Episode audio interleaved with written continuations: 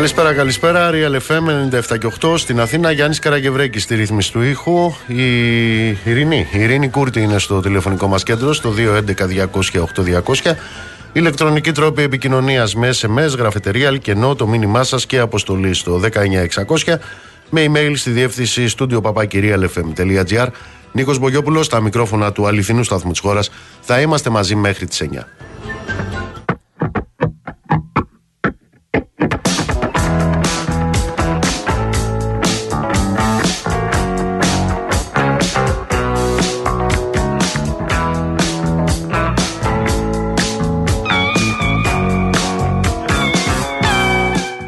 Λοιπόν, ε, οι διερευνητικέ εντολές τέλος, υπό την έννοια ότι όσοι ήταν να τις λάβουν, τις έλαβαν και τις παρέδωσαν πίσω. Θα έρθουμε σε αυτά. Επιταχύνεται η διαδικασία για την ε, νέα εκλογική αναμέτρηση, η οποία κατά το πιθανότερο θα είναι στις 25 Ιουνίου. Θα έρθουμε σε αυτά.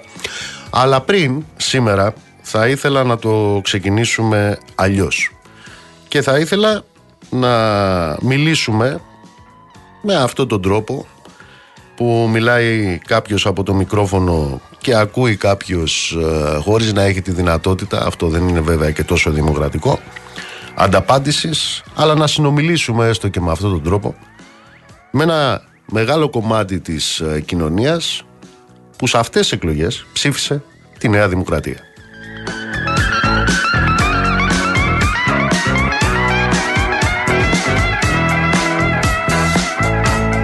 Ξέρετε θέλω να πω σε αυτόν που μας ακούει, σε σένα δηλαδή που ανήκεις σε όσους τους πιάνει κρύος υδρότας όταν βλέπεις το χαρτί υγείας να έχει φτάσει 9 ευρώ στο σούπερ μάρκετ σε σένα που παθαίνεις ηλεκτροσόκ όταν βλέπεις το λογαριασμό του ρεύματος, σε σένα που το παιδί σου τρέχει για 500 ευρώ σε δύο δουλειές μερικής απασχόλησης όταν δεν είναι άνεργο σε σένα που βλέπεις το μισθό σου και τη σύνταξή σου να μην φτάνει μετά την, ε, την τρίτη βδομάδα του μήνα εσύ που πας στο Βεζινάδικο και σε πιάνει σύγκριο μπροστά στην, ε, στην Αντλία εσύ που σου λένε ότι το δικό σου παιδί θα πάει στο διαλυμένο δημόσιο σχολείο και στο πανεπιστήμιο αλλά του, πορφυρο, του πορφυρογέννητου θα πάει στο ιδιωτικό κολέγιο.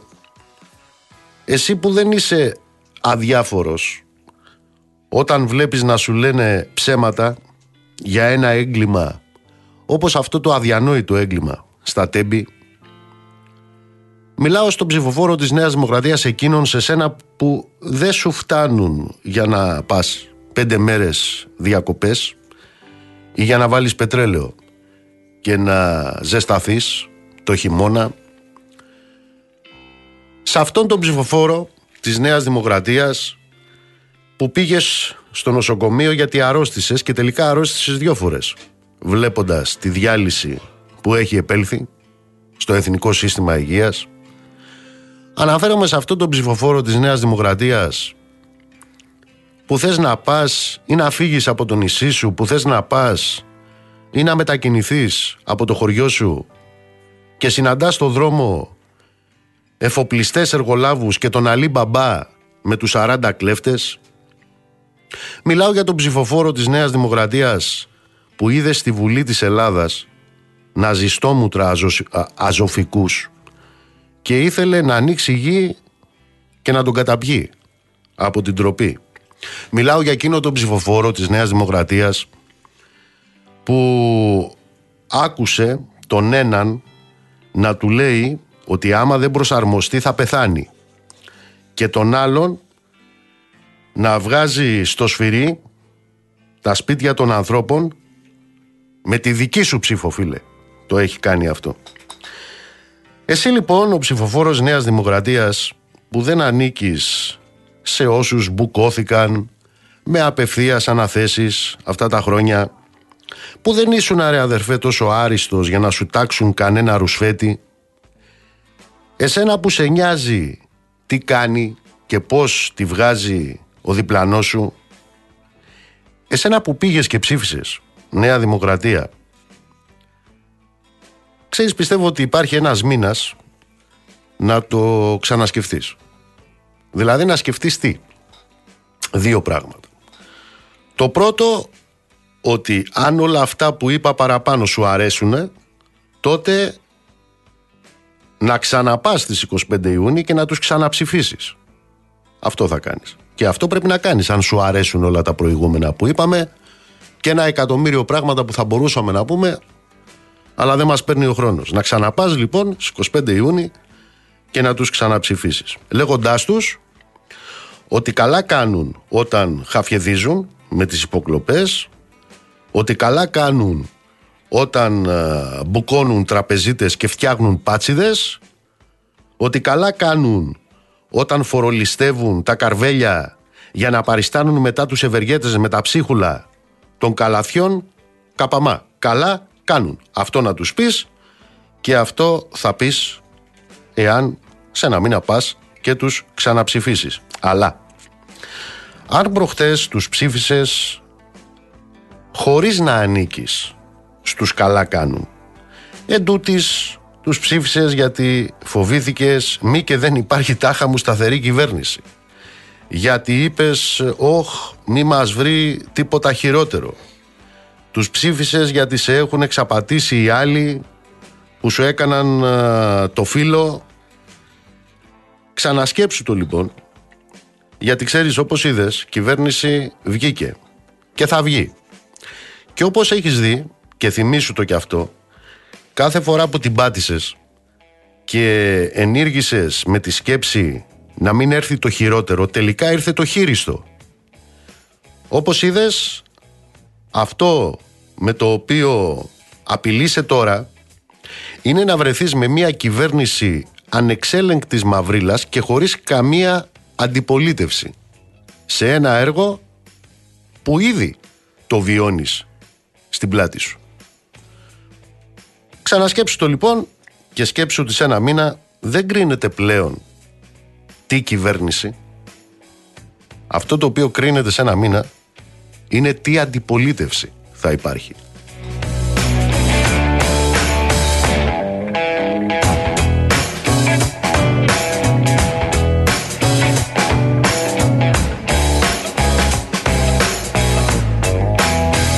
Και εδώ τώρα υπάρχει ένα ζήτημα. Υπάρχει ένα ζήτημα σε σχέση με το πώς διαμορφώθηκαν οι εκλογικοί συσχετισμοί στις 21 του Μάη και αν αυτό το οποίο προέκυψε από τις 22 και μετά έχει χαραμάδες αισιοδοξίας.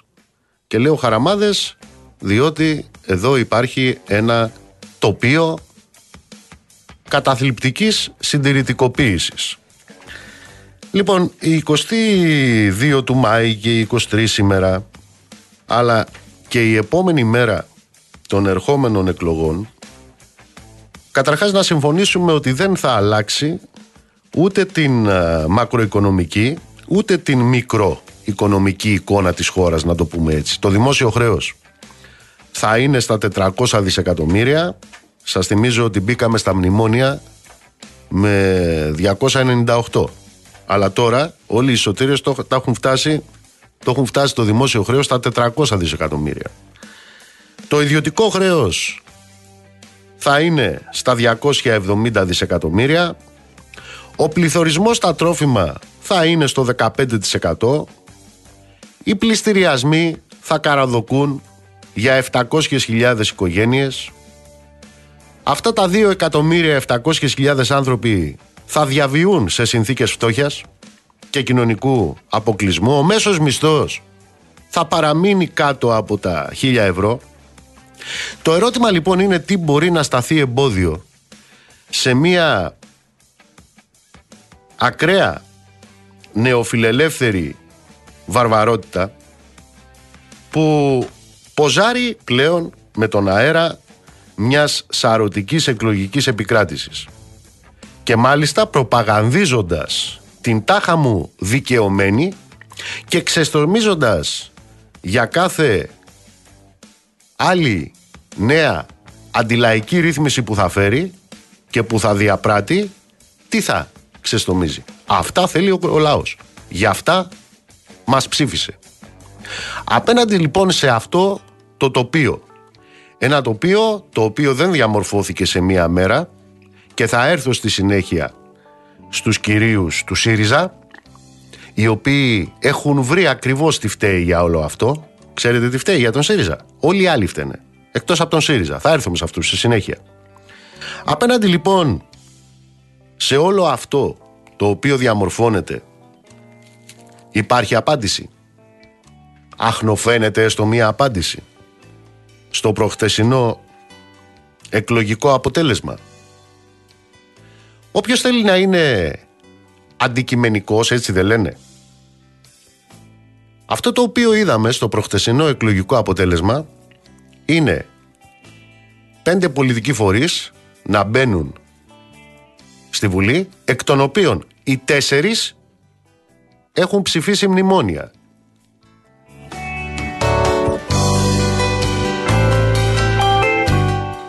Και υπάρχει και ένας που δεν έχει ψηφίσει.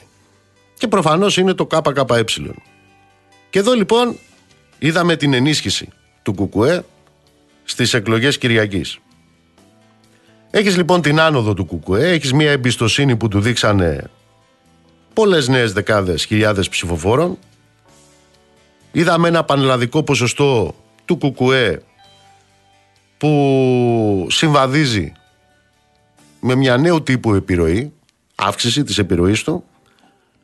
Κατά τη γνώμη μου είναι πολύ σημαντικό ότι έχεις ένα κομμουνιστικό κόμμα το οποίο είναι τρίτο κόμμα στο λεκανοπέδιο, ενισχυμένο σε σημαντικά αστικά κέντρα της χώρας, σε εργατικές γειτονιές μεγάλων πόλεων, σε περιοχές που συγκεντρώνεται ένα μεγάλο μέρος του εργατικού δυναμικού. Αυτό είναι ένα στοιχείο της προχτεσινής εκλογικής αναμέτρησης. Ξαναλέω, μια εκλογική αναμέτρηση με πέντε κόμματα, εκ των οποίων τα τέσσερα, με τον ένα ή τον άλλο τρόπο, είτε ως πολιτικοί φορείς, είτε με την ε, μορφή των πολιτικών τους ηγεσιών, θυμίζω ο Βελόπουλος έχει ψηφίσει μνημόνια, έτσι. Πέρα από το ότι έχει ε, στην κατοχή του τις επιστολές του Ιησού, έχει στην κατοχή του, στο ενεργητικό του και την ψήφιση μνημονίων. Αυτοί λοιπόν έχουν ψηφίσει, έχουν τοποθετηθεί και έχουν στρατευτεί σε ένα ορισμένο πλαίσιο μιας συγκεκριμένης πολιτικής με πολύ συγκεκριμένη κατεύθυνση. Το ερώτημα λοιπόν που τίθεται στη νέα εκλογική αναμέτρηση σε ένα μήνα είναι σε αυτή την αυτοδύναμη λέλαπα της νέας δημοκρατίας. Υπάρχει αντιπολίτευση. Η απάντηση που δίνει το προχτεσινό εκλογικό αποτέλεσμα είναι ότι υπάρχει αντιπολίτευση. Μόνο που αυτή πρέπει και να ενισχυθεί και να δυναμώσει και να ψηλώσει. Και εξ αντικειμένου, με βάση την πολιτική γεωγραφία, αυτή η αντιπολίτευση, αυτή η οποία είναι κανονική αντιπολίτευση, δεν ψηφίζει το 50% των νομοσχεδίων της Νέας Δημοκρατίας, ούτε το 70% των νομοσχεδίων της Νέας Δημοκρατίας, όπως το Πασόκ. Που από τη μια μέρα στην άλλη δεν είδε τον Τραμπ από διαβολικό αγγελικό, που δεν ξεπούλησε ούτε αεροδρόμια, ούτε τρένα και που δεν ψήφισε μαζί με τη Νέα Δημοκρατία το Πασόκ και όλους τους υπόλοιπους μνημόνια. Αυτή λοιπόν η αντιπολίτευση υπάρχει.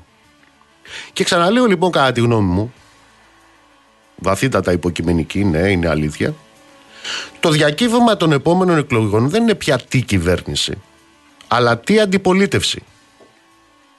Κυβέρνηση εξελέγει. Τώρα η χώρα, ο λαός, χρειάζεται αντιπολίτευση. Και όταν λέμε αντιπολίτευση, εννοούμε πραγματική αντιπολίτευση. Στέρεη αντιπολίτευση, σίγουρη αντιπολίτευση. Αποφασισμένη αντιπολίτευση. Πεπειραμένη αντιπολίτευση και βεβαίως δυνατή αντιπολίτευση. Και όχι μούφα, αλλά κανονική. Εάν αυτό το οποίο υπερψηφίστηκε προχτές για λόγους τους οποίους έχουμε δει και θα συνεχίσουμε να αναλύουμε. Είναι μια δεξιά κυβέρνηση αφού αυτό λέει το πολιτικό εκρεμές όσο θέλουν και να το σβήσουν με γομολάστιχα οι αναλυτές της Βούρτσας. Αφού λοιπόν αυτό το οποίο εξελέγει προχτές είναι μια τέτοια κυβέρνηση, αυτό το οποίο χρειάζεται εδώ είναι μια κανονική αριστερή αντιπολίτευση. Γιατί; Για να μπορεί να αντικρούσει όσα έρχονται, για να μπορεί να επιβάλλει ακύρωση μεθοδεύσεων, για να μπορεί να κατακτήσει νίκες μέσα στη ζωή, μια ζωή που δεν τελειώνει τις βραδιές των εκλογών και γιατί απέναντι στην μυρολατρική ενατένιση των ε, κοινωνικών και πολιτικών σχετισμών μπορεί να αντιπαραβάλει εκείνη την ενεργητική στάση για να ανοίξει δρόμους νέων ελπιδοφόρων αυτή τη φορά κοινωνικών και πολιτικών συσχετισμών. Ως εκ τούτου λοιπόν οι εκλογές στις 25 Ιούνιου δεν είναι ούτε επαναληπτικές ούτε δεύτερος γύρος. Οι εκλογές στις 25 Ιούνιου είναι νέες εκλογές. Και αυτές είναι που θα γράψουν τον τελικό σε αυτή τη φάση πολιτικό και εκλογικό συσχετισμό.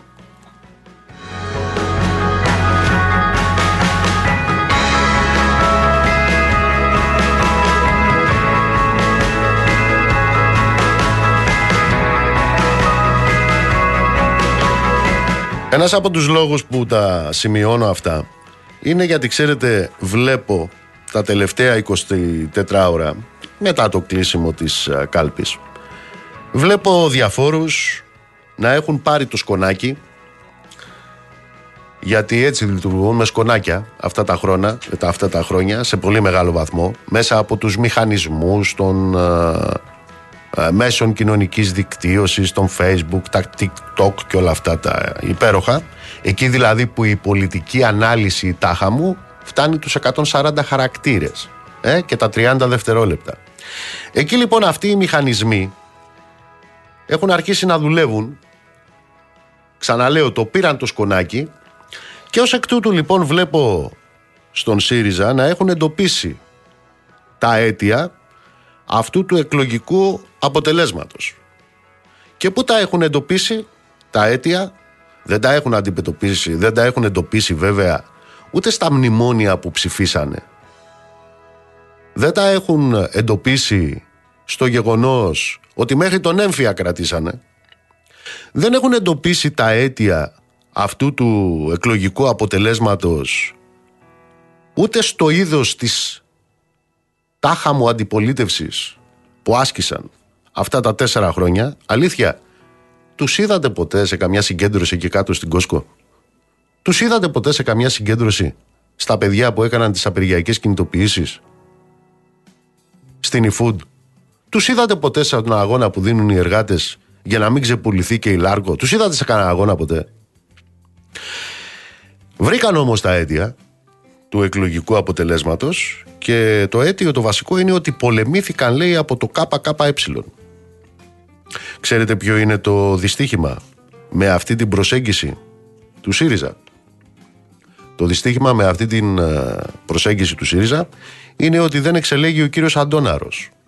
Οπότε ε, θα έχουμε από ό,τι φαίνεται μία αριστερή φωνή λιγότερη στη Βουλή για να μας εκλαϊκεύσει ακόμα περαιτέρω ο ΣΥΡΙΖΑ ποιος είναι αυτός που πήρε τη Νέα Δημοκρατία από 28% το Σεπτέμβρη του 2015 και την πήγε στο 40% τον Ιούνιο του 19 και τώρα...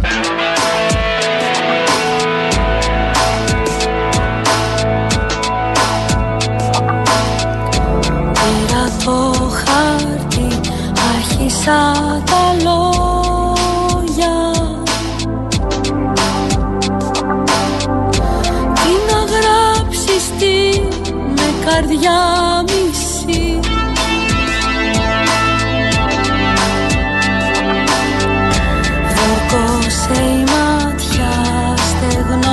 το στόμα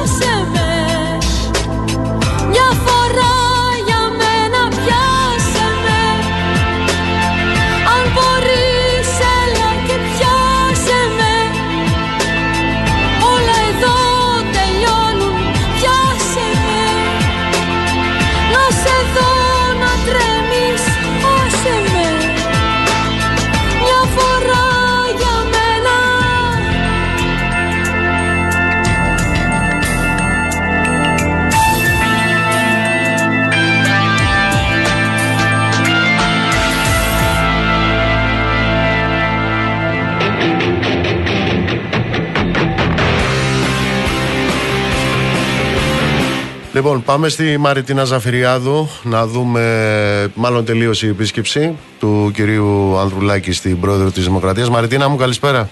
Καλησπέρα, καλησπέρα και από μένα. Όντως, στις 6.30 πέρασε το κατόφλι του Προεδρικού Μεγάρου ο κ. Ανδρουλάκης. Πήγε να παραλάβει, μάλλον όχι να παραλάβει ακριβώς, η κυρία Κατερίνα Σακελαροπούλου ήθελε να του παραδώσει την διερευνητική εντολή. Εκείνος θεώρησε, όπως και ο Αλέξης Τσίπρας νωρίτερα, ότι δεν συντρέχει κανένας λόγος να την παραλάβει, δεδομένου ότι δεν, υπάρχει, δεν υπάρχουν οι προποθέσει σχηματισμού κυβέρνησης. Γι' αυτό την επέστρεψε ως άγωνη και πάρα, πάρα πολύ άμεσα πριν φύγει δηλαδή από το Προεδρικό Μέγαρο. Έτσι επισπεύδονται οι διαδικασίες. Ούτως ή άλλως ξέρουμε ότι πηγαίνουμε πια σε εκλογές 25 Ιουνίου. Θα έχουμε την Κυριακή την σύγκληση της Νέας Βουλής, τη Δευτέρα την ορκομοσία αλλά και τη διάλυση και τη θηροκόλληση ε, του Προεδρικού Διατάγματος που θα ε, οδηγήσει στην διάλυση της Νέας Βουλής και την προκήρυξη των νέων εκλογών.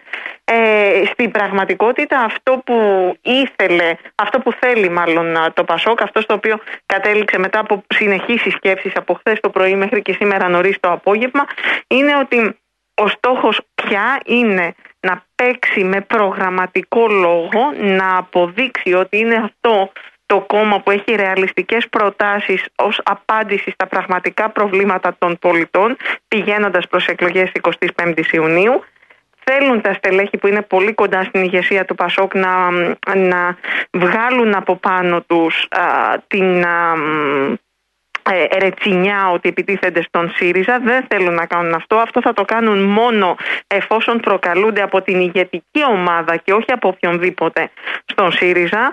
Ε, ο στόχος τους είναι να δώσουν απαντήσεις στα σοβαρά προβλήματα έτσι όπως οι ίδιοι τα καταγράφουν. Μιλάνε για την προστασία της πρώτης κατοικίας, για, την, για το ιδιωτικό χρέος, για το ΕΣΥ, για μια σειρά από προβλήματα που αντιμετωπίζει ο μέσος πολίτης. Θέλουν να δείξουν ότι είναι η ισχυρή, αξιόπιστη, προ προοδευτική αντιπολίτευση του, ε, του τόπου. Με λίγα λόγια θέλουν να γίνουν αξιωματική αντιπολίτευση. Αν θα τα καταφέρουν ή όχι, 30 μέρες περίπου μένουν, θα το δούμε. Δεν θέλουν, λες, ε, λένε να τσακώνονται με το ΣΥΡΙΖΑ, τσακώνονται όμως.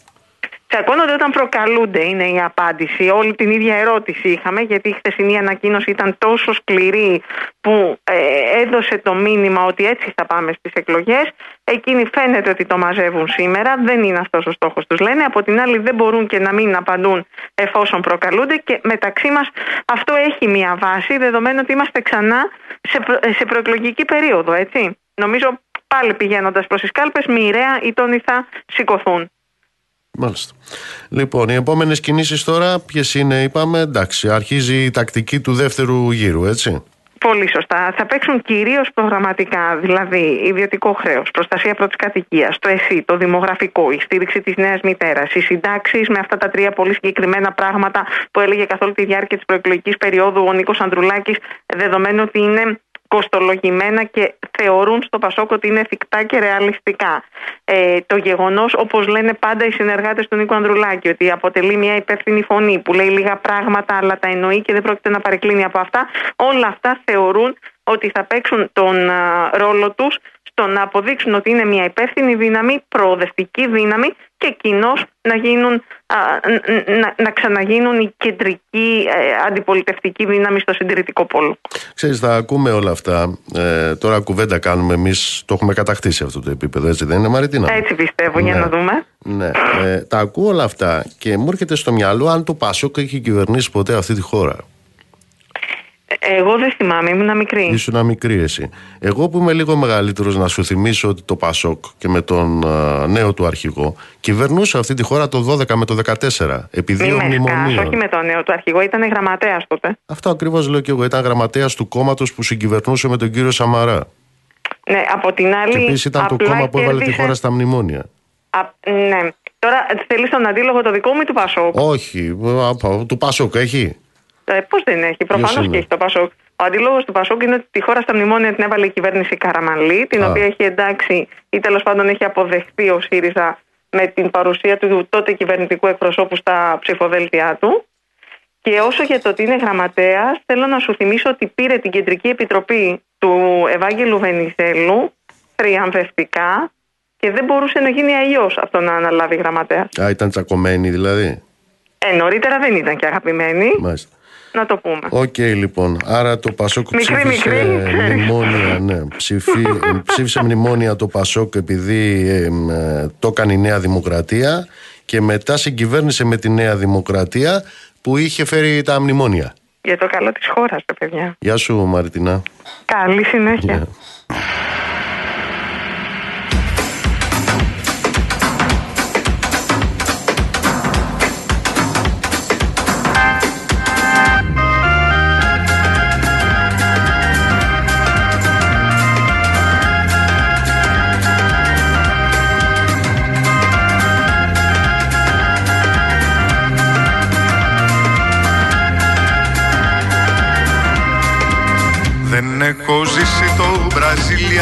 Brazilian, το πατάρι του Λουμίδη Δεν έχω ζήσει το Ακροπόλ, το Metropolitan, το Park Έχασα και τον Αργυροπουλό και το λογοθετήδι Μα και το Βέγκο στον τρελό.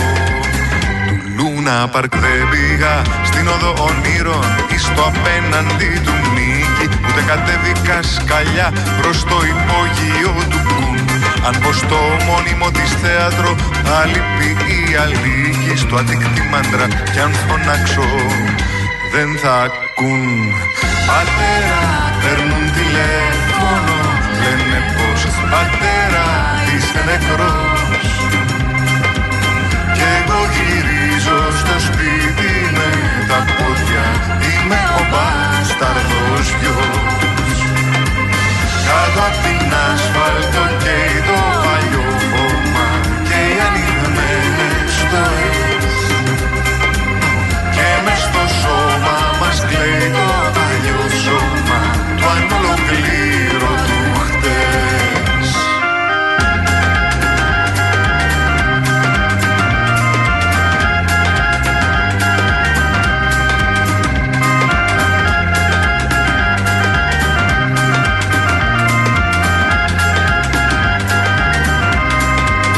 Δεν έριξα ούτε μια γαρδένια στο γρήγορη πίθηκότσι Ούτε κινδύνεψε από πιάτο μου η δική μου σχολείου Όταν ο νιόνιος ήταν κυταρό, εγώ ήμουν στο καρότσι. Δεν είχα το ζαπέτα συνοδεία του φίλιου την καλάς. Δεν θυμάται πια της επιταύρου μου τα ειδώνει. Και το Αιγαίο μου είναι ανάξιο του αξιώνεστη Στη βουλιαγμένη όσο κι αν έψαξα Δεν βρήκα κύλα ειδώνει Στο άλσο Παγκρατίου κανείς δεν λέει να χτενιστεί. Πατέρα παίρνουν τηλέφωνο Λένε πως πατέρα είσαι νεκρός κι εγώ γυρίζω στο σπίτι με τα πόδια Είμαι ο μπάσταρδος. γιος Λοιπόν, ξεκινήσαμε μια κουβέντα αποτίμησης του εκλογικού αποτελέσματος. Καταθέσαμε σκέψεις απέναντι σε ανθρώπους οι οποίοι είναι άνθρωποι του μεροκάματου, της δουλειάς, της απαντοχής για το τι σημαίνει ψήφος στη Νέα Δημοκρατία. Είπαμε και μερικές σκόρπιες σκέψεις γιατί αυτό το εκλογικό αποτέλεσμα και για τις ευθύνες ε, του ΣΥΡΙΖΑ για αυτό το εκλογικό αποτέλεσμα. Αλλά δώσαμε πολύ μεγαλύτερη έμφαση στο τι θα γίνει στις 25 Ιούνιου απευθυνόμενοι ξαναλέω κυρίως σε εκείνους τους ανθρώπους οι οποίοι υφίστανται τις συνέπειες αυτής της πολιτικής που ακολουθήθηκε αυτή την τετραετία. Ξέρετε ποια είναι τα μηνύματα τα οποία έρχονται στην ε, συντριπτική τους ε, πλειοψηφία. Είναι μηνύματα τα οποία αποδεικνύουν τι κρύβεται πίσω από τον ε, νεοαυριανισμό ο οποίος παριστάνει την αριστερά. Μιλάω για αριστερά τάχα μου σχόλια τα οποία συνιστούν την πλήρη επιβεβαίωση τι σημαίνει αυτό το κράμα παλαιού Πασόκου; Δηλαδή της εποχής που έλεγε ζήτω που φεύγουν οι βάσεις που μένουν το οποίο αυτό ενώθηκε με ένα άλλο είδος είναι εκείνο το είδος του ζήτω το τρίτο μνημόνιο που θα το καταργούσα βέβαια με ένα άρθρο σε ένα νόμο. Και ξέρετε επειδή δεν κρύβουμε τα λόγια μας αυτό είναι ένα χιδαίο κράμα. Είναι αυτό το οποίο πανηγυρίζει ή προσπαθεί να ρίξει τις ευθύνες σε άλλους για το γεγονός ότι πήρε τη Νέα Δημοκρατία της Μαυρίλας, τον Βορύδη, Γεωργιάδη, Πλεύρη, της αριστείας του κυρίου Μητσοτάκη, Πήρε τη Νέα Δημοκρατία το 28% το 2015 και την πήγε 40% στο 2019 και το 2023. Αλλά ξέρετε, αυτό το είδος, αυτό το χιδαίο είδος, έχει βρει τη λύση για να συνυπάρχει με την αθλειότητά του. Ξέρετε ποια είναι η λύση; Δεν κοιτάγεται στον καθρέφτη. Αυτή είναι η λύση που έχει βρει.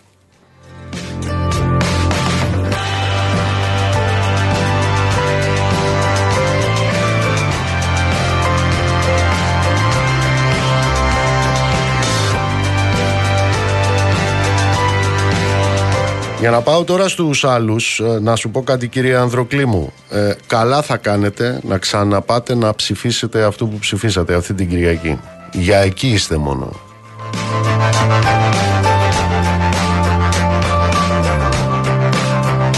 Το ίδιο και εσείς κύριε Σωτήρη μου.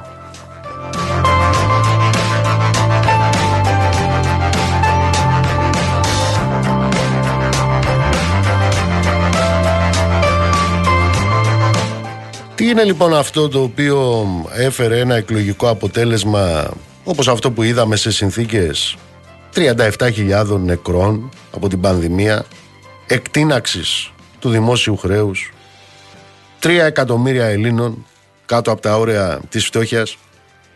Τι είναι αυτό το οποίο έφερε αυτό το εκλογικό αποτέλεσμα μετά από 26 μήνες διψήφιων πληθωρισμών στα τρόφιμα; Ήρθε αυτό το συγκεκριμένο αποτέλεσμα, το εκλογικό, μετά από αυτό το έγκλημα των τεμπών. Γιατί; Μετά από παραβιάσεις απόλυτες κάθε έννοιας δημοκρατικών δικαιωμάτων μέσα από τις υποκλοπές με αποφάσεις στον Άριο Πάγο για πληστηριασμούς πρώτης κατοικίας με νόμους αυτών οι οποίοι κυβερνούν και πήραν 40% με δηλώσεις όπως εκείνες του κυρίου Πέτσα όποιος δεν προσαρμόζεται πεθαίνει Ποιο είναι το απο... Για... Γιατί υπήρξε αυτό το αποτέλεσμα; Γιατί υπήρξε;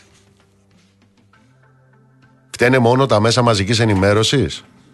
Θυμίζω ότι αυτά τα μέσα μαζικής ενημέρωσης ήταν ε, εκείνα τα οποία δεν κατάφεραν να διαμορφώσουν εκλογικούς σχετισμούς το 2015 και δεν το κατάφεραν τρεις φορές. Τι μεσολάβησε. Επίσης αυτά τα μέσα μαζικής ενημέρωσης ένα που μεσολάβησε είναι ότι παραμένουν στα χέρια εκείνων οι οποίοι έχουν πλέον, έχουν πλέον άδειες με τις άδειες του ΣΥΡΙΖΑ. Ολιγάρχες τα έχουν. Ολιγάρχες τα έχουν. Και θυμάμαι τότε να λένε οι αριστεροί που κυβερνούσαν, ε και τι θέλατε. Όσοι έχουν λεφτά θα έχουν τηλεόραση. Ε, λοιπόν, σε αυτούς τις δώσατε πάλι. Τι είναι αυτό λοιπόν το οποίο μεσολάβησε από τότε; Δεν μεσολάβησε κανένας πολιτικός εκφυλισμός. Τίποτα δεν συνέβη. Δεν είχαμε φαινόμενα. Δεν λέω για τον κύριο Αντώναρο. Ο κύριος Γεωργούλης ο οποίος έλεγε ότι εγώ μίλησα και με το ΣΥΡΙΖΑ, μίλησα και με τη Νέα Δημοκρατία και οι δυο μου κάνανε αλλά τελικά είπα να πάω με το ΣΥΡΙΖΑ, αυτό τι είναι; Αυτό είναι πολιτικός εκφυλισμός. Για να μην πω άλλα, χειρότερα, Εν πάση περιπτώσει, όλο αυτό το οποίο συνέβη προχτές συνέβη εν κενό.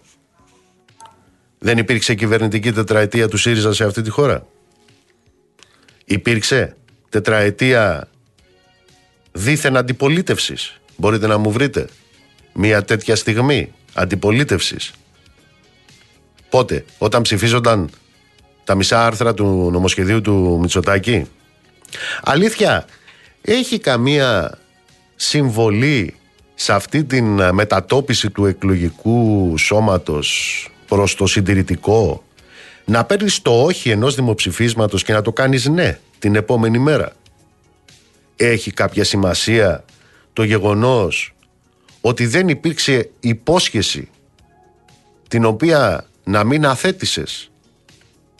Παίζει κάποιο ρόλο το γεγονός ότι ξέσκισες στους φόρους αυτό το οποίο αποκαλούσες μεσαία στρώματα για να φτάσεις παραμονές ετούτων εδώ των εκλογών να πεις ότι η μεσαία τάξη Είναι αυτή που έχει 5.000 το χρόνο.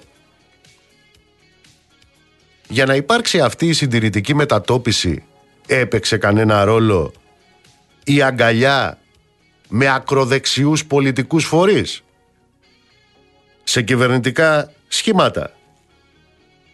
Για να υπάρξει αυτή η συντηρητική μετατόπιση του εκλογικού σώματος έπαιξε κανένα ρόλο το γεγονός ότι δεν άφησες τίποτα όρθιο σε ό,τι αφορά συντάξεις ασφαλιστικά δικαιώματα. Όχι δεν διόρθωσες τίποτα. Αλλά ήρθες να νομιμοποιήσεις κιόλας ό,τι κάναν οι προηγούμενοι. Για να υπάρξει αυτή η συντηρητική μετατόπιση του εκλογικού σώματος. Έπαιξε ή δεν έπαιξε κανένα ρόλο το ότι ήρθες να βάλεις την υπογραφή σου και μάλιστα με τη μάσκα της αριστεράς το δεν υπάρχει εναλλακτική. Όταν γίνεσαι φορέας του there is not alternative, alternative της Θάτσερ όταν γίνεσαι φορέας του δεν υπάρχει εναλλακτική και μάλιστα αυτό το κάνεις με λογίδρια αριστερά αυτό συμβάλλει, συντείνει στην ε, συντηρητική μετατόπιση του εκλογικού σώματος. Και όταν τελικά αυτό το οποίο κάνεις είναι η πλήρης εφαρμογή εκείνου που έλεγε ο Ανιέλη, ο Μεγιστάνας, ο Κρίσος, ο καπιταλιστής. Τι έλεγε; Ότι σε αυτή τη ζωή υπάρχει ένα ορισμένο είδος αριστεράς που μπορεί να κάνει τη δουλειά καλύτερα από ότι την κάνει δεξιά. Αυτό συμβάλλει στην ε, διαμόρφωση εκλογικών συμπεριφορών που στρέφουν το εκρεμές όπως αυτό στράφηκε προχτές. Όλα αυτά παίζουν κάποιο ρόλο ή δεν παίζουν τελικά κανένα ρόλο; Όταν το μόνο ριζοσπαστικό που έχεις να επιδείξεις είναι το ριζοσπαστικό ψεύδος και όταν στο όνομα της συλλογικότητας, αυτό το οποίο αναδεικνύεται μέσα και από την δική σου πολιτική δεν είναι παρατελικά ο άκρατος ατομισμός. Όταν θα έρθει ο άλλος και θα μιλήσει για την ατομική ευθύνη ποιος θα κερδίσει λες εσύ; Μα είναι δυνατόν να υπάρχει μετά από τέτοια εμπειρία, συσσωρευμένη εμπειρία και όλο αυτό το θράσος το οποίο επιδεικνύουν οι μηχανισμοί σας στα Twitter, στα Facebook. Η απάντηση είναι βεβαίως και είναι δυνατόν. Γιατί το μόνο το οποίο απομένει όταν η λύρα αποδεικνύεται κάλπικη, ξέρετε ποιο είναι; Το θράσος της να ποζάρει και ως τάχα μου τίμιο νόμισμα. Βεβαίως και υπάρχει αυτή η θρασίτητα. Και τη βλέπει κανείς τώρα. Τόση θρασίτητα που μέσα πέρα από όλα τα υπόλοιπα, δηλαδή την ε, πολιτική την καθημερινή, προσπαθεί να κάνει πολιτική στα καθημερινά και μέσα από ιστορικούς αναθεωρητισμούς. Δεν φτάνει που βάφτισε τα ματωμένα πλεονάσματα ως σωτηρία. Δεν φτάνει που βάφτισε τα μνημόνια σωτηρία. Δεν φτάνει που βάφτισε το ξεπούλημα των αεροδρομίων, το ξεπούλημα των τρένων το ξεπούλημα του δημόσιου πλούτου μέχρι το 2114 ως αναγκαία πολιτική μα έχετε φτάσει και στο σημείο να μας λέτε ότι ο επικεφαλής πραξικοπημάτων το 33 και το 35 ο τύπος που έστελνε επιστολές για να μην υπάρξει αντίσταση απέναντι στον ναζισμό ο τύπος ο οποίος ηγείτο του εκστρατευτικού σώματος ενάντια στους Μπολσεβίκους το 19 ο τύπος ο οποίος ανέλαβε να φέρει σε πέρας το έγκλημα κατά του λαού το Δεκέμβρη του 44 ο πλαστήρας δηλαδή αυτός που εκτέλεσε τον Μπελογιάννη είναι το αριστερό σας είδαλμα για το 2023. Εξαίρετε τι γινόταν πάντοτε με τους πλαστήρες; Φέρνανε Ζηλεύει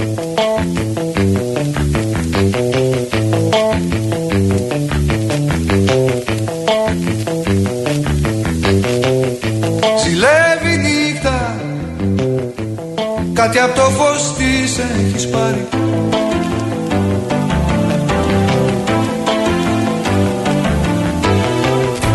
Στρέφεις το βλέμμα Ψηλά και αναβεί το φεγγάρι.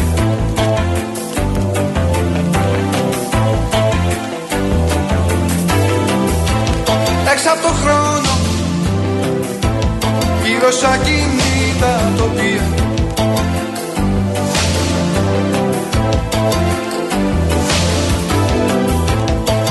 Χορεύεις μόνη Μέσα σε μια φωτογραφία.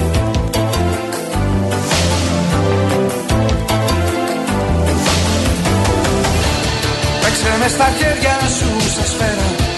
Πετάμε ψηλά στον αέρα.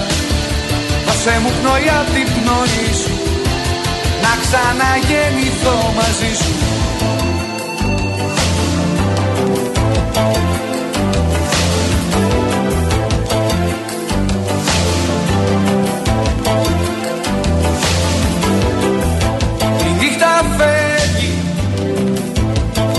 τις μνήμες σου φωτίζει.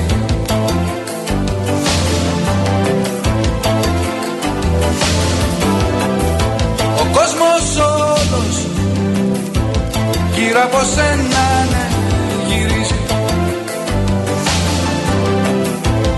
Καλησπέρα, καλησπέρα σε όσους μπήκατε τώρα στη συχνότητα. Δεύτερη ώρα της εκπομπής Real FM 97 και 8 στην Αθήνα. Γιάννης Καραγευρέκης στην ε, ρύθμιση του ήχου. Ειρήνη Κούρτη στο τηλεφωνικό μας κέντρο στο 211-200-8200.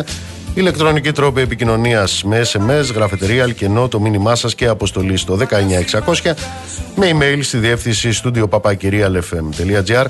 papakirialfm.gr Νίκος Μπογιόπουλος στα μικρόφωνα του αληθινού σταθμού της χώρας. Θα είμαστε μαζί μέχρι τις 9. Παίξε με στα χέρια σου σαν σφαίρα Να στείλω πολλού χαιρετισμούς στο Γιάννη στην Καβάλα, στο Λευτέρη, στο Δήμο και στα άλλα παιδιά εκεί στην ε, Λάρισα. Να στείλω πολλούς χαιρετισμούς στην Έλλη, στην Τζίνα. Χαιρετίσματα στη Μαρία. Μαρία μου να σε καλά. Μας ακούει από την Αγγλία. Στο Νικό, κάθε τρεις μέρες είναι η απάντηση στην ερώτησή σου. Καλησπέρα στο φίλο τον Γιώργο από την Πράγα. Καλησπέρα στο φίλο μου τον Κυριάκο. Να σε καλά, Κυριάκο μου. Καλησπέρα στο Δημήτρη στη Στουτγκάρδη. Κύριε Βαγγελή, ε, είστε νούμερο. Αυτό έχει γίνει αντιληπτόν από το πρώτο μήνυμα που στείλατε. Δεν χρειάζονται τα 15 που ακολούθησαν. Στην κρυά θάλασσα Βλάση μου να σε καλά. Χαιρετίσματα στα παιδιά εκεί στα Ινόφυτα.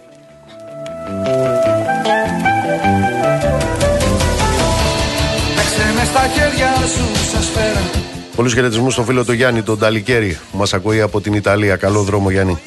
πνοή σου Να ξαναγεννηθώ μαζί σου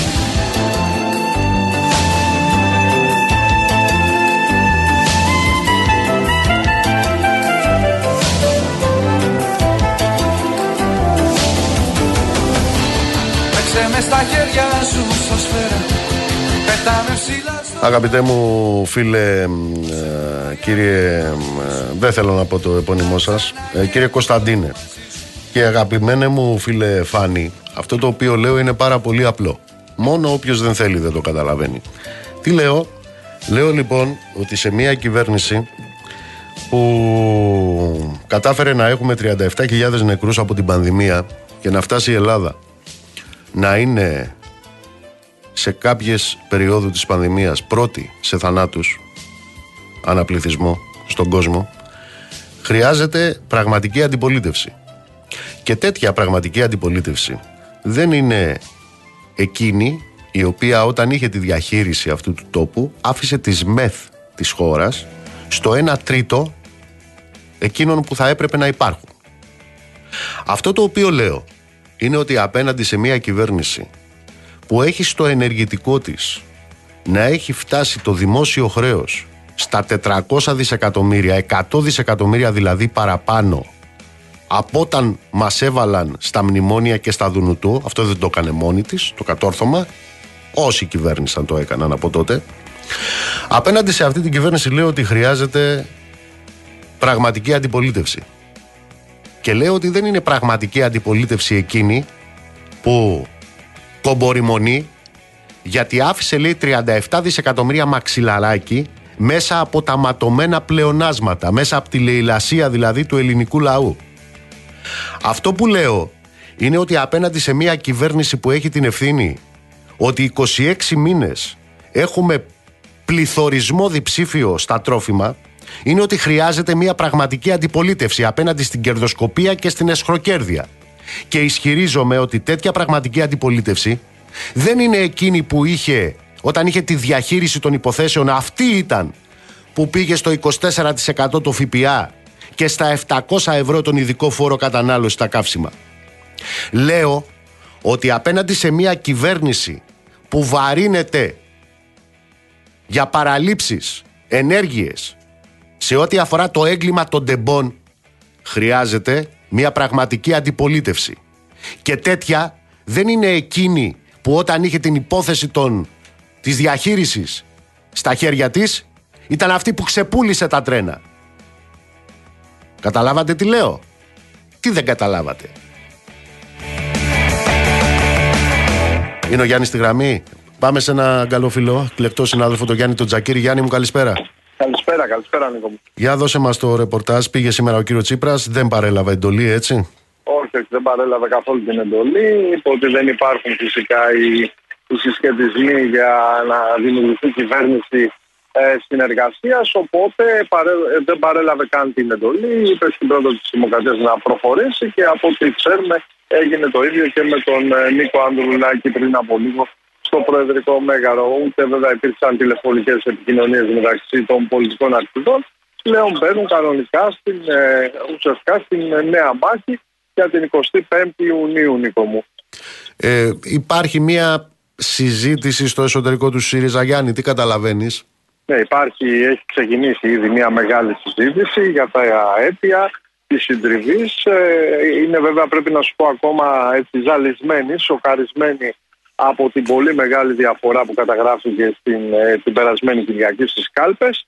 Ε, όμως ήδη έχουν αρχίσει, θα έχεις δει και εσύ σίγουρα, χαρακτηρισμοί από διάφορα στελέχη του κόμματος, όπως παιδική χαρά που δέχτηκε Χαστούκη ε, όπως το, το καμιλισμός, όπως ε, πολλές, πολλές εκφράσεις σχετικά με τα αίτια, με το τι έφτεξε.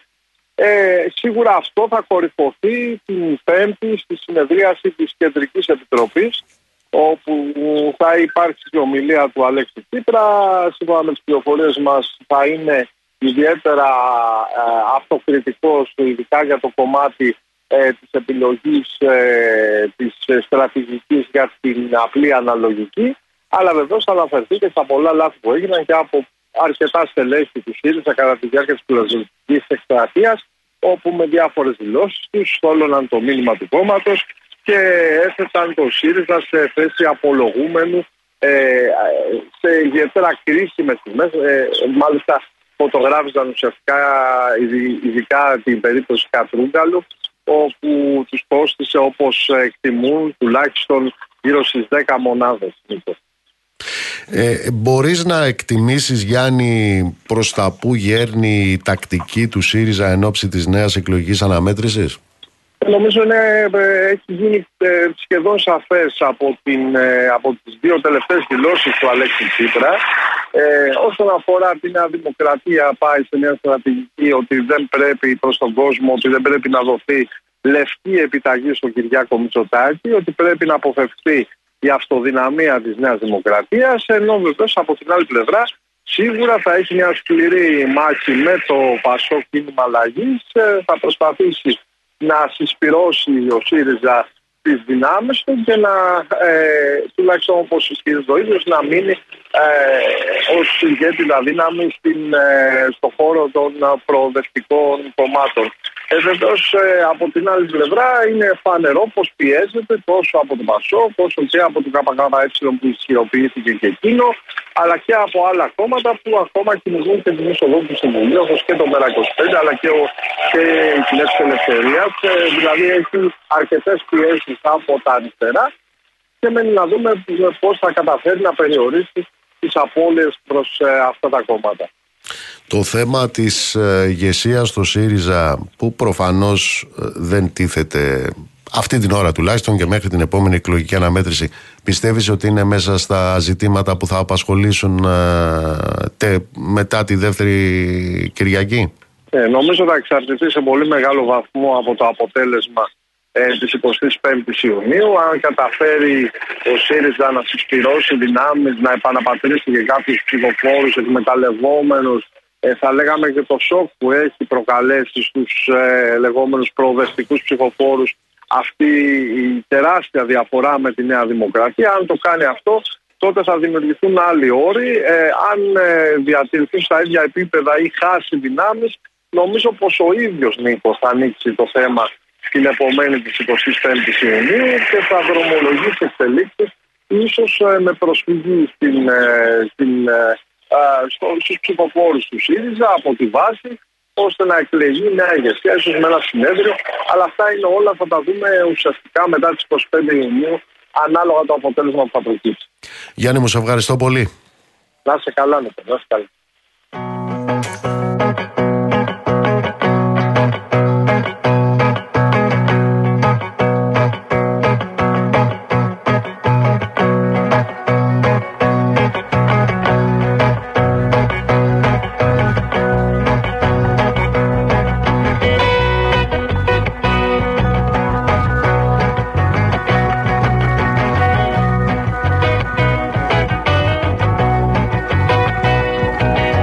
Αν ναι, μην το ξεχάσω, ε, θα έχετε δει, εντάξει, από την πλευρά της Νέας Δημοκρατίας, ε, όσοι εμφανίζονται τώρα στα μέσα μαζικής ενημέρωσης, είναι ε, ε, χαμόγελο, μια γλυκύτητα, έτσι, με, με όλα εκείνα τα οποία βγάζουν από πάνω τους κάθε σκέψη για αλαζονία, σεμνότητα και ταπεινότητα που έλεγε ένας παλιότερος.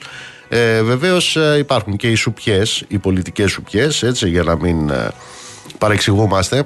Ε, θα είδατε τον κύριο Γεωργιάδη που το βράδυ, από το βράδυ των εκλογών έβαλε ε, ως στόχο τις 180 έδρες λέει στις επόμενες εκλογές για τη Νέα Δημοκρατία γιατί; Για την αναθεώρηση ε, των άρθρων του συντάγματος ενώ βεβαίως ξέρει πάρα πολύ καλά πως αυτό δεν έχει καμία σχέση με τη διαδικασία που προβλέπει το ίδιο το Σύνταγμα για την αναθεώρηση ώστε να ολοκληρωθεί σε αυτή ε, ε, αλλά στην επόμενη Βουλή. Τώρα, εδώ για να μην ε, μπερδευόμαστε, έτσι. Όχι ότι δεν έχουν στα σχέδιά τους την αναθεώρηση, αλλά γιατί ε, όλο αυτό τώρα ε, ανακοινώνεται την ώρα που πάμε για εκλογές τον Ιούνιο και τούτο γιατί θέλουν να αποφύγουν τη χαλαρή ψήφο από τους ψηφοφόρους της Νέας Δημοκρατίας στις επόμενες εκλογές. Ε, οι της Νέας Δημοκρατίας ξέρουν πολύ καλά πως ε, η σίγουρη αυτοδυναμία της Νέας Δημοκρατίας με το πριμ του νέου εκλογικού νόμου ε, και η τεράστια διαφορά που διαμορφώθηκε από τον δεύτερο ενδεχομένως κάνει αρκετούς που ψήφισαν Νέα Δημοκρατία την προηγούμενη Κυριακή να μην προσέλθουν αυτή τη φορά ε, στις κάλπες ειδικά από μακρινές αποστάσεις. Επίσης ε, ξέρουμε πολύ καλά πως ε, πολλοί που ψηφίζουν Νέα Δημοκρατία το κάνουν, έτσι έχουν, ε, αυτές είναι οι συνέπειες των προσωποπαγών κομμάτων, το κάνουν και για το Σταυρό, έτσι, σε συγκεκριμένους υποψηφίους και όταν αυτός δεν έχει εκλεγεί είναι πολύ πιθανό στις επόμενες που δεν έχει σταυρουλάκι προτίμησης αντί να προτιμήσουν ε, να πάνε να ψηφίσουν ε, σου λέει πάει ο δικός μας Άιντε να δούμε τώρα. Δεν έχει και νόημα. Αφήστε που το έχουμε ξαναδεί αυτό σε αυτά τα κόμματα. εκείνοι οι υποψήφοι βουλευτές ε, που δεν εκλέγονται ε, δεν θα κάνουν και προεκλογικό αγώνα με τον ίδιο ζήλο ε, όπως κάνανε το προηγούμενο δεν λέω τώρα κάποιοι μες, λόγω πικρίας να κάνουν και πόλεμο δεν είμαι και τόσο κακόπιστος έτσι λειτουργεί πάντα αυτό το συστηματάκι Όσο εκ τούτου λοιπόν θέλουν να αποφύγουν με όλους τους τρόπους την χαλαρή ψήφο ε, και το ρίξανε λοιπόν αυτό. Ε, πάμε λέει για 180 έδρες και για αλλαγή, ε, του, και αλλαγή του συντάγματος. Επαναλαμβάνω, αυτό δεν σημαίνει ότι δεν το έχουν ε, στα σκαριά. Βεβαίως θέλουν και μια παιδεία με ίδρυση ιδιωτικών πανεπιστημίων. Βεβαίως θέλουν και την ιδιωτικοποίηση της υγείας. Βεβαίως θέλουν ε, να ξαναγυρίσουμε και σε εποχές της πλατείας ε, Κλαθμόνος με την ε, μονιμότητα στο δημόσιο.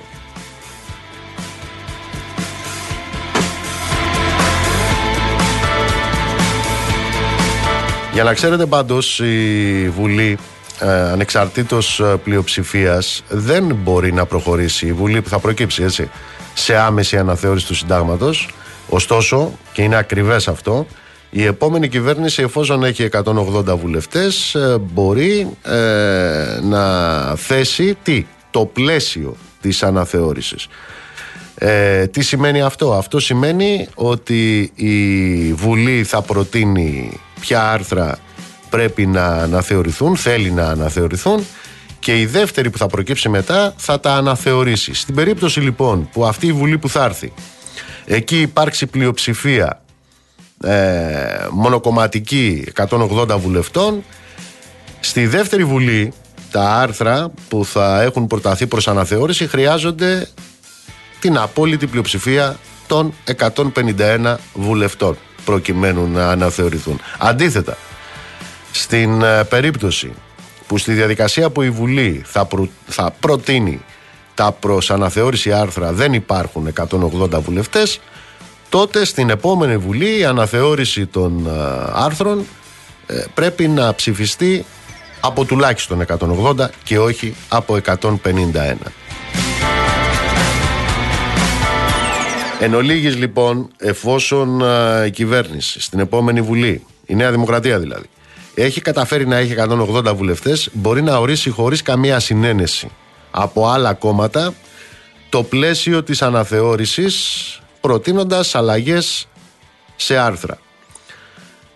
Ως εκ τούτου λοιπόν αυτό είναι το θέμα που αφορά το Σύνταγμα. Ε, το γεγονός ξαναλέω ότι τίθεται τούτη την ώρα με τον τρόπο που τίθεται περισσότερο έχει να κάνει με τις ανάγκες της ε, κάλπης που θα στηθούν σε ένα μήνα και λιγότερο με την δεδομένη επαναλαμβάνω πρόθεσή τους να τα ξεμπουντουλώσουν όλα.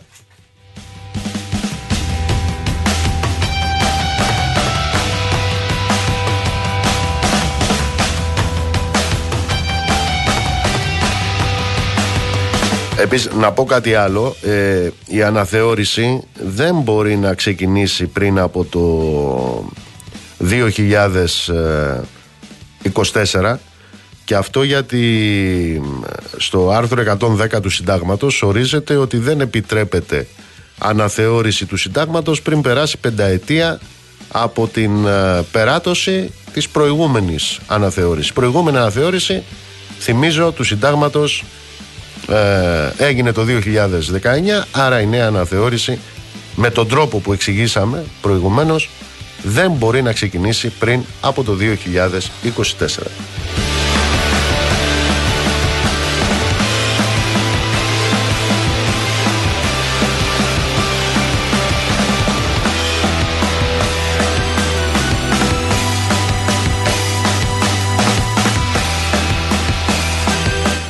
Μην ξεχάσω να σας πω ότι είχαμε μία ε, παρέμβαση άνωθεν ε, και μάλιστα την είχαμε ανήμερα των εκλογών, έτσι. Αναφέρομαι στο διοικητή της Τράπεζας της Ελλάδας, τον κύριο Στουρνάρα, ο οποίος εμφανίστηκε ανήμερα των εκλογών, προχθές την Κυριακή, σε άρθρο του στην Καθημερινή, το οποίο μάλιστα πρέπει να σας πω φέρνει και ένα, φέρει και έναν εξαιρετικό τίτλο. Εξαιρετικότατος τίτλος ό,τι αφορά την ειλικρίνεια. Ποιος είναι ο τίτλος; Τι πρέπει να κάνει η επόμενη κυβέρνηση στην οικονομία. Μίλησε ο τραπεζίτης, ο κύριος τραπεζίτης μίλησε.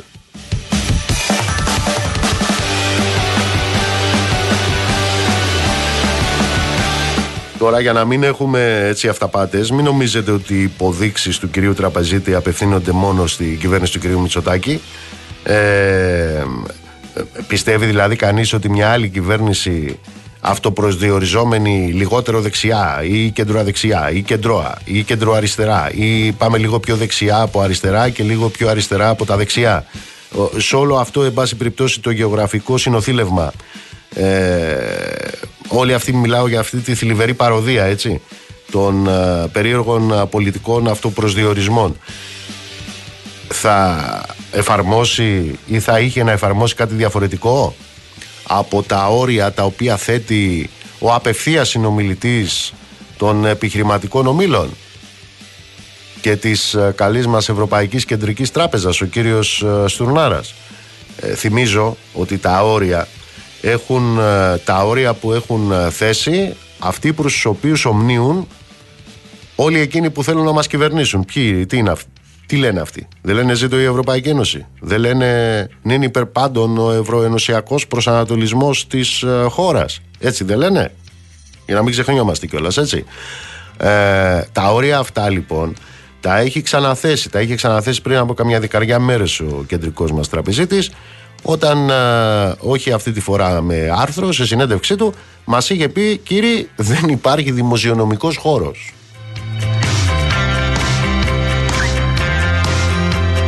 Και ξέρετε ποτέ δεν υπάρχει δημοσιονομικός χώρος. Δημοσιονομικός χώρος δεν υπάρχει άμα είναι να δώσει κανένα μισθό. Άμα είναι να δώσει καμιά σύνταξη. Δημοσιονομικός χώρος δεν υπάρχει άμα είναι να αυξήσει καμιά δαπάνη για την υγεία και την παιδεία.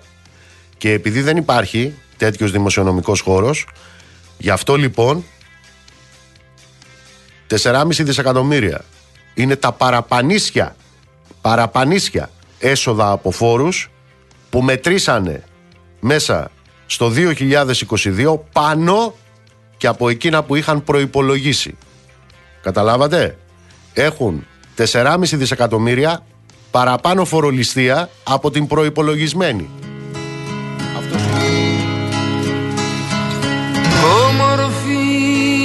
και παράξενη πατρίδα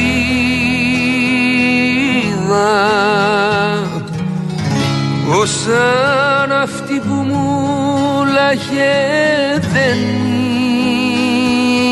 είδα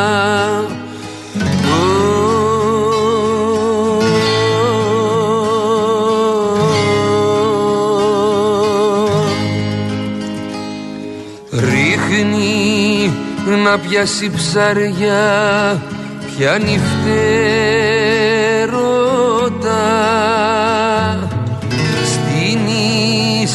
στη γη καράβι κήπος στα νερά.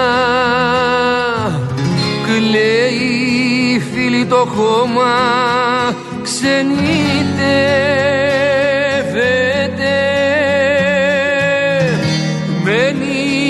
πέντε δρόμους αντριεύεται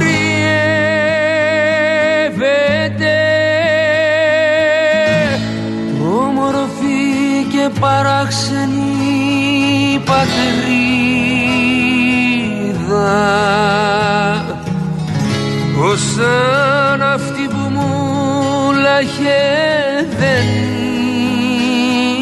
είδα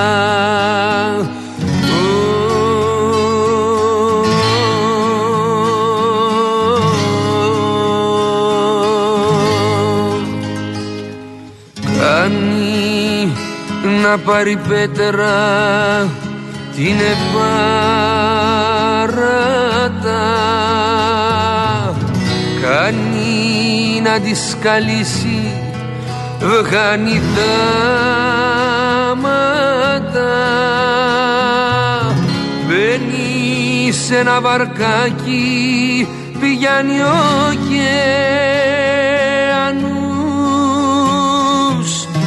σε σηκωμούς γυρεύει θέλει τυραννούς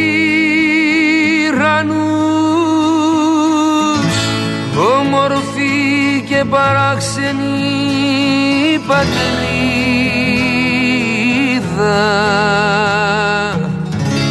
Σαν αυτή που μου λαχε δεν είδα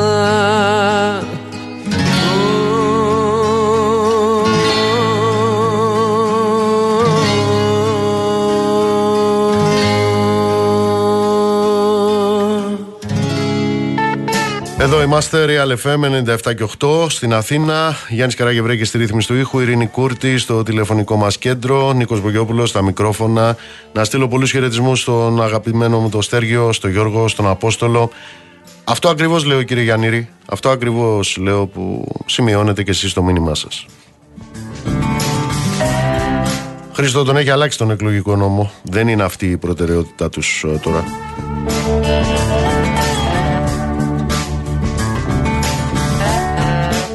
Η Ειρήνη θα μπεις στο web του Αντένα και από όσο καταλαβαίνω εκεί θα βρεις ε, την εκπομπή της εκλογικής βραδιάς.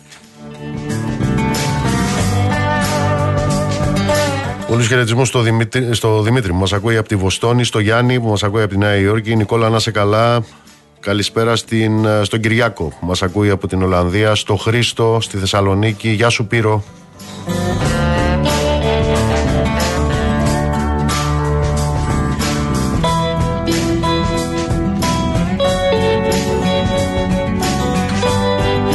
Βρε κακομύρι, εσύ που δηλώνεις εδώ αριστερός.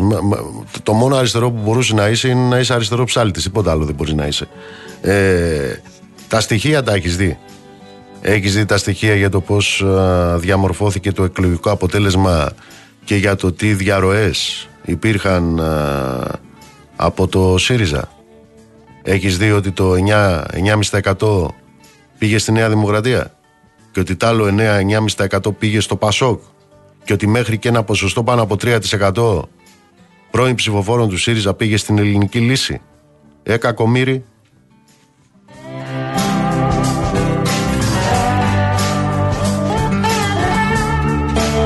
Με βάση το μυαλουδάκι σου όμως, η κριτική που κάνει το Κομμουνιστικό Κόμμα Ελλάδας στο ΣΥΡΙΖΑ, ε, ήτανε αυτή που τους έστειλε εκεί και όχι πολιτική του ΣΥΡΙΖΑ.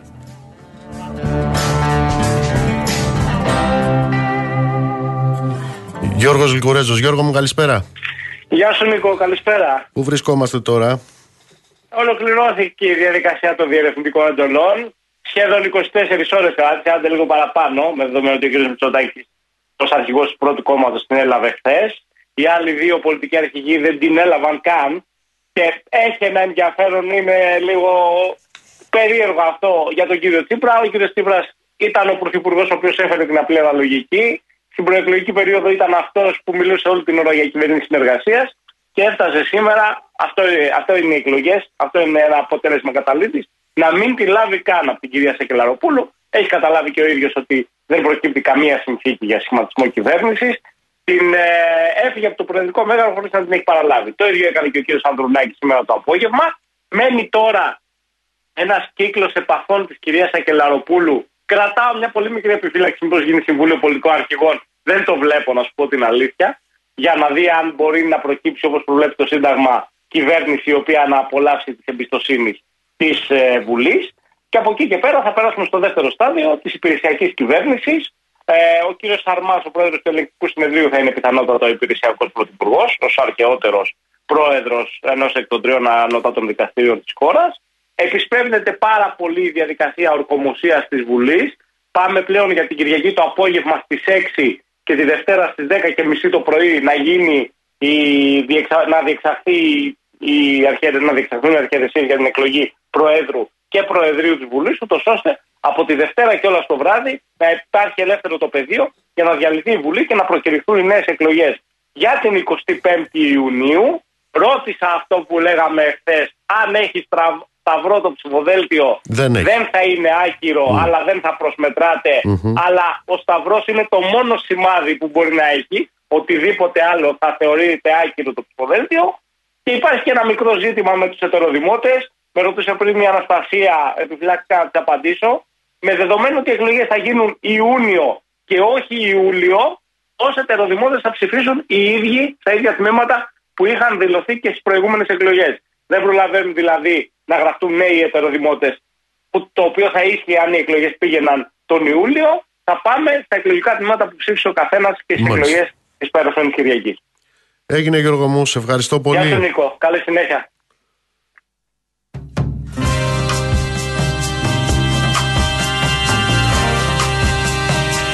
Λοιπόν, μόλις τώρα ενημερώθηκα ότι η πρόεδρος της ε, Δημοκρατίας, η κυρία Σακελαροπούλου, μετά την ε, κατάθεση των τριών διερευνητικών ε, εντολών σχηματισμού κυβέρνησης, καλεί τους ε, αρχηγούς των κομμάτων της ε, Βουλής ε, που προέκυψε από τις εκλογές τις προχτεσινές σε σύσκεψη στο Προεδρικό Μέγαρο αύριο 24 Μαΐου στις ε, 11 το πρωί. Επαναλαμβάνω λοιπόν αύριο ε, σύσκεψη πολιτικών αρχηγών στο Προεδρικό Μέγαρο υπό την ε, προεδρία της Προέδρου της ε, Δημοκρατίας της κυρίας Αγγελαροπούλου.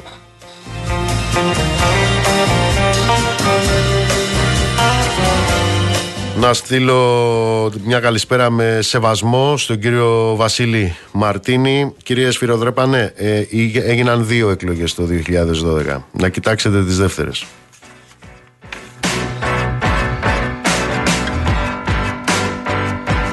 Λοιπόν, πάμε μια βόλτα στις ε, Βρυξέλλες. Είναι μαζί μας ο Βαγγέλης Αρετέος. Βαγγέλη μου, γεια σου.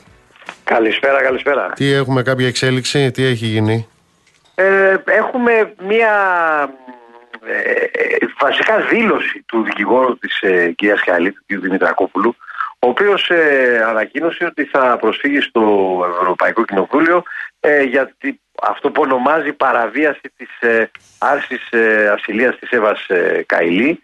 Ε, είναι μια ε, δήλωση η οποία στις Βρυξέλλες είναι ε, δύσκολο να εξηγηθεί. Δεν έχει γίνει κατανοητό τι ακριβώς προτίθεται να κάνει ο κύριος Δημητρακόβλους και η κυρία ε, Καηλή.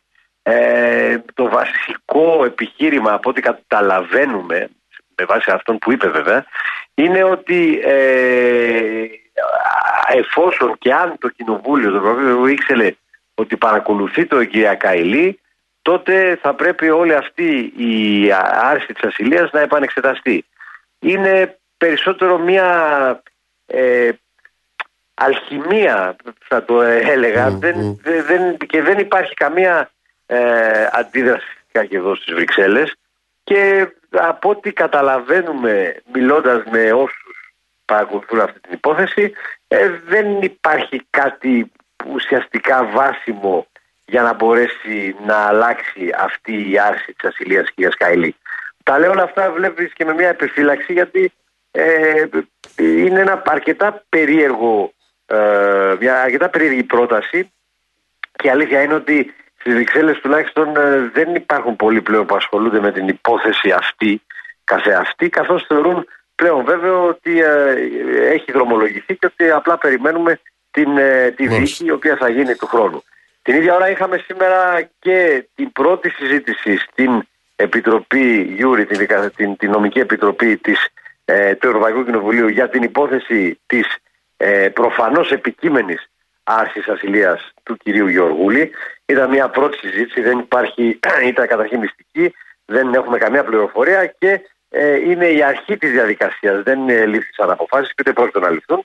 Αλλά με τη σημερινή ε, συζήτηση αυτή ε, ξεκινάει ουσιαστικά αυτή η διαδικασία η οποία σύμφωνα με όσους ε, μπορούν να ξέρουν καλύτερα ε, ε, θα καταλήξει προφανώς στην άρση της ασυλίας του κ. Γεωργούλη. Μάλιστα. Βαγγέλη μου, σε ευχαριστώ πολύ. Καλό βράδυ. Ε, κυρία Μαρία, μου στέλνετε το μήνυμα αυτό. Αυτό το μήνυμα που μου στέλνετε, η απάντηση σε αυτό είναι μια ολόκληρη ανάλυση. Ε, πολύ ευχαρίστως να την κάνω, αλλά τώρα πια δεν υπάρχει χρόνος. Ε, την έχω κάνει πάντως γραπτός. Μπείτε στον ημεροδρόμο, ε, στο άρθρο μου για τις εκλογές.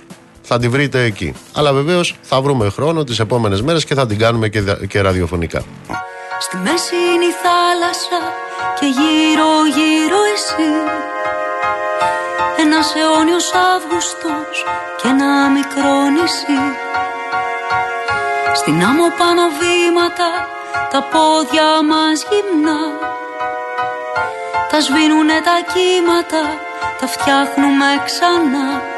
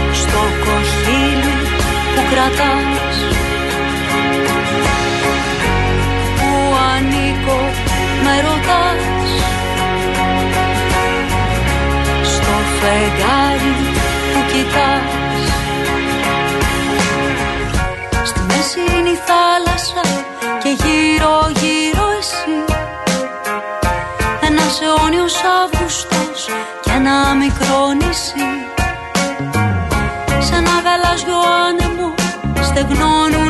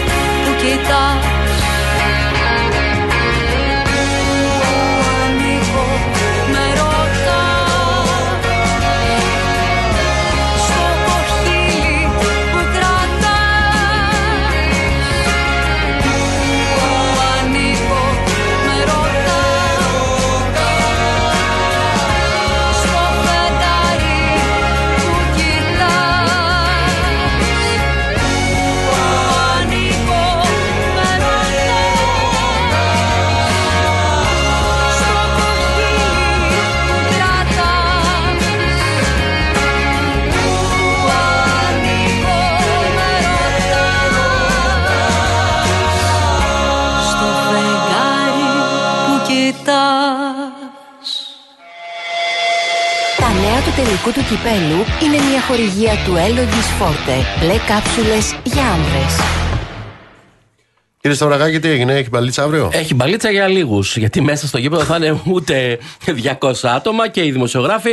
Α, εκπάκου τελικός κυπέλου Ελλάδος στο Πανθσαλικό. Επιτέλους θα γίνει ο πολύ συζητημένος αυτός τελικός. Σύνδεση τώρα με τη Θεσσαλονίκη. Ο Γιώργος Καστάνης θα μας πει α, τα τελευταία νέα για τον Πάο. Καλά και την ανακοίνωση που έχει εκδώσει πριν από λίγο ο Δήμος Βόλου. Γιώργο, Καλησ- καλό σου απόγευμα. Καλησπέρα. Καλησπέρα σας. Καλησπέρα σα από τη Θεσσαλονίκη. Γεια σου, Γιώργο. Ε, ναι, είναι αλήθεια ότι πριν από λίγα λεπτά της ώρας ο Δήμος Βόλου εξέδωσε μία ανακοίνωση σύμφωνα με το περιεχόμενο της οποίας απειλεί ότι θα σφραγίσει το Πανθεσσαλικό στάδιο σε περίπτωση που διαπιστωθεί ότι αύριο οπαδοί Αναφέρεται στην επίσημη ανακοίνωση ότι υπάρχουν οπαδοί του ΠΑΟΚ που ε, βρίσκονται στην ευρύτερη περιοχή του, του Βόλου, ότι οποιοδήποτε οπαδοί πλησιάσουν το Πανθεσσαλικό στάδιο, τότε θα σφραγίσει το γήπεδο και δεν θα επιτρέψει την διεξαγωγή του αγώνα.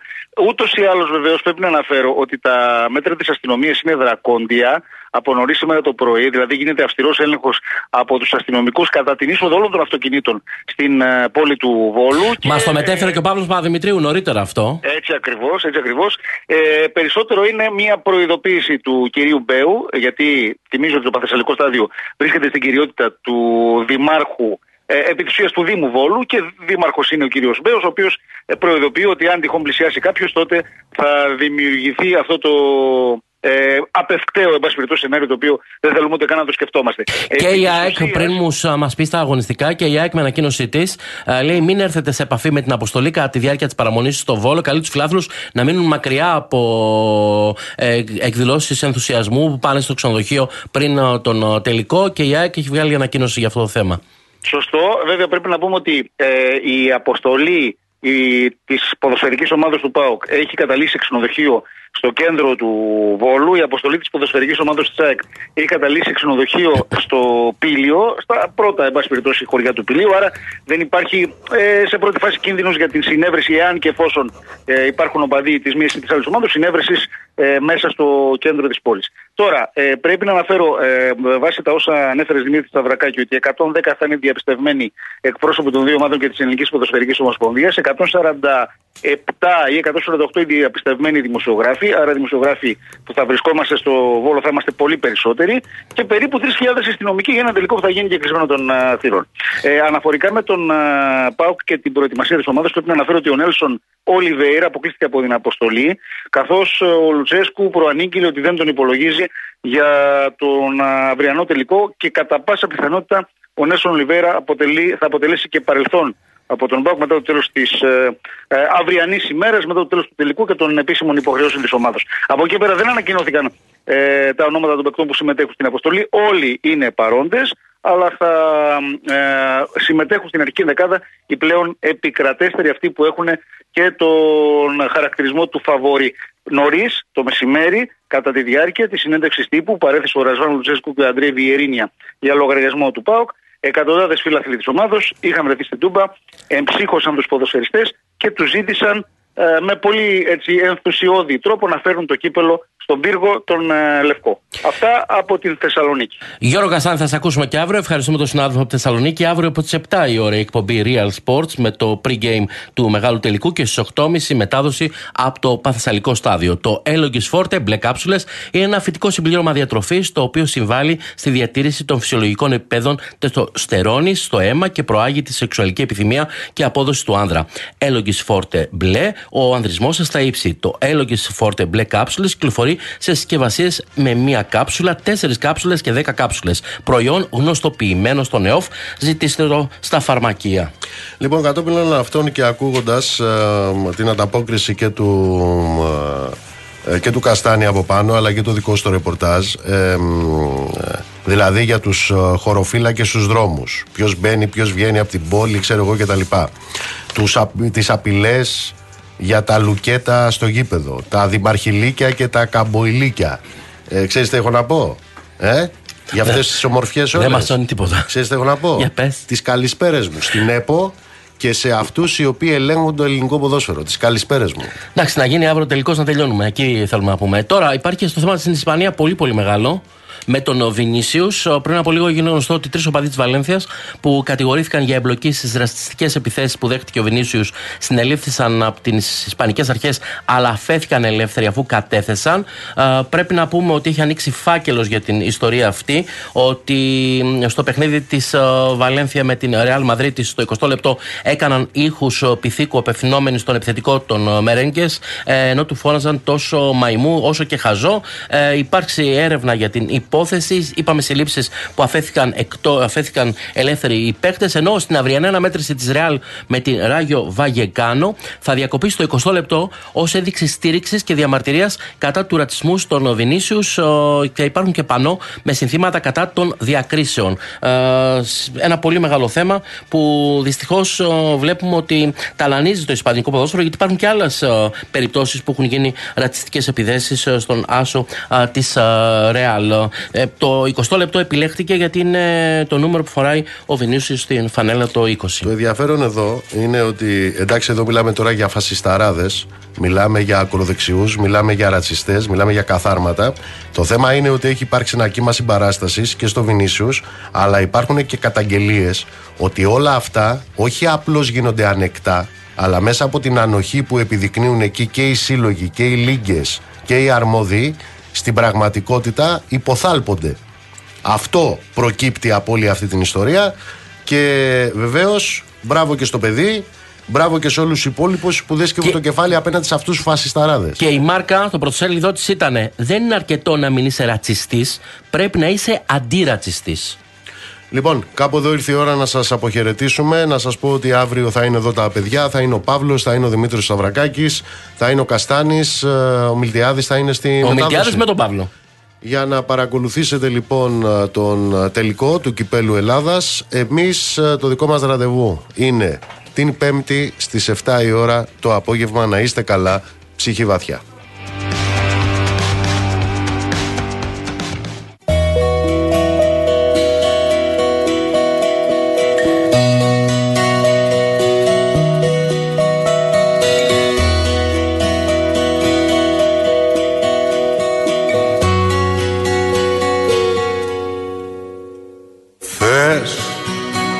Με καλά, να μην πονάω Θες να σε μακριά και να μοιράζει στιγμές Που είχα κρατήσει για να σε έχω Θες να μη σου λέω πως αγαπάω να ζω Και να ξεχνάω τα αρώμα σου Θες να μην υπάρχω στα όνειρά σου ποτέ να μην ακούω της καρδιάς μου τη φωνή. Να της κρατήσω μια γονίτσα να κρυφτεί. Να μην λυπάμαι που σε χάνω ξαφνικά. Να μην φοβάμαι που η ανάγκη μας νικά. Να μην αγγίξω την αλήθεια σου ξανά. Να μην πονέσω με το τέλος, με το τέλος που πονά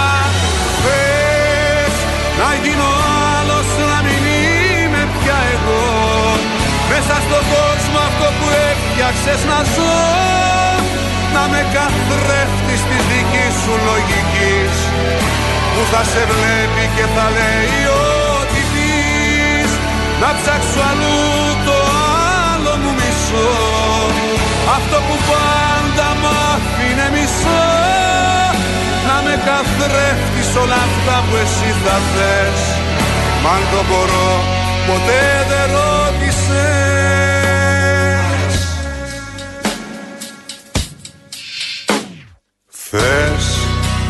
ό,τι κακό να το περνάω Θες να προσποιούμε πως γελάω χωρίς Να σε κοντά μου να υπάρχω Θες δικαιολογίες πάντα να έχω θες Να μην λυπάμαι που σε χάνω ξαφνικά Να μην φοβάμαι που η ανάγκη μας νικά Να μην αγγίξω την αλήθεια σου ξανά. Να μην πονέσω με το τέλος, με το τέλος που πονάς. Θες να γίνω άλλος, να μην είμαι πια εγώ. Μέσα στον κόσμο αυτό που έφτιαξες να ζω. Να με καθρέφτεις της δικής σου λογικής. Που θα σε βλέπει και θα λέει ό,τι πεις Να ψάξω αλλού το άλλο μου μισό. Αυτό που πάντα μ' άφηνε μισό. Να με καθρέφτεις όλα αυτά που εσύ θα θες. Μα αν το μπορώ ποτέ δεν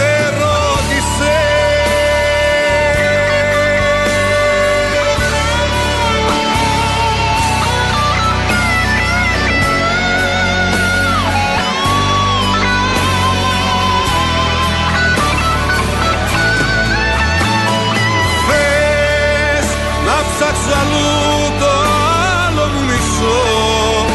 Αυτό που πάντα μ' άφηνε μισό. Να με καθρέφτεις όλα αυτά που εσύ θα θες. Αν το μπορώ ποτέ δεν ρώτησες. Θες να με καλά να μην πονάω Θες να σε μακριά και να μοιράζεις στιγμές. που είχα κρατήσει για να σ' έχω. Θες να μη σου λέω πως αγαπάω. Θες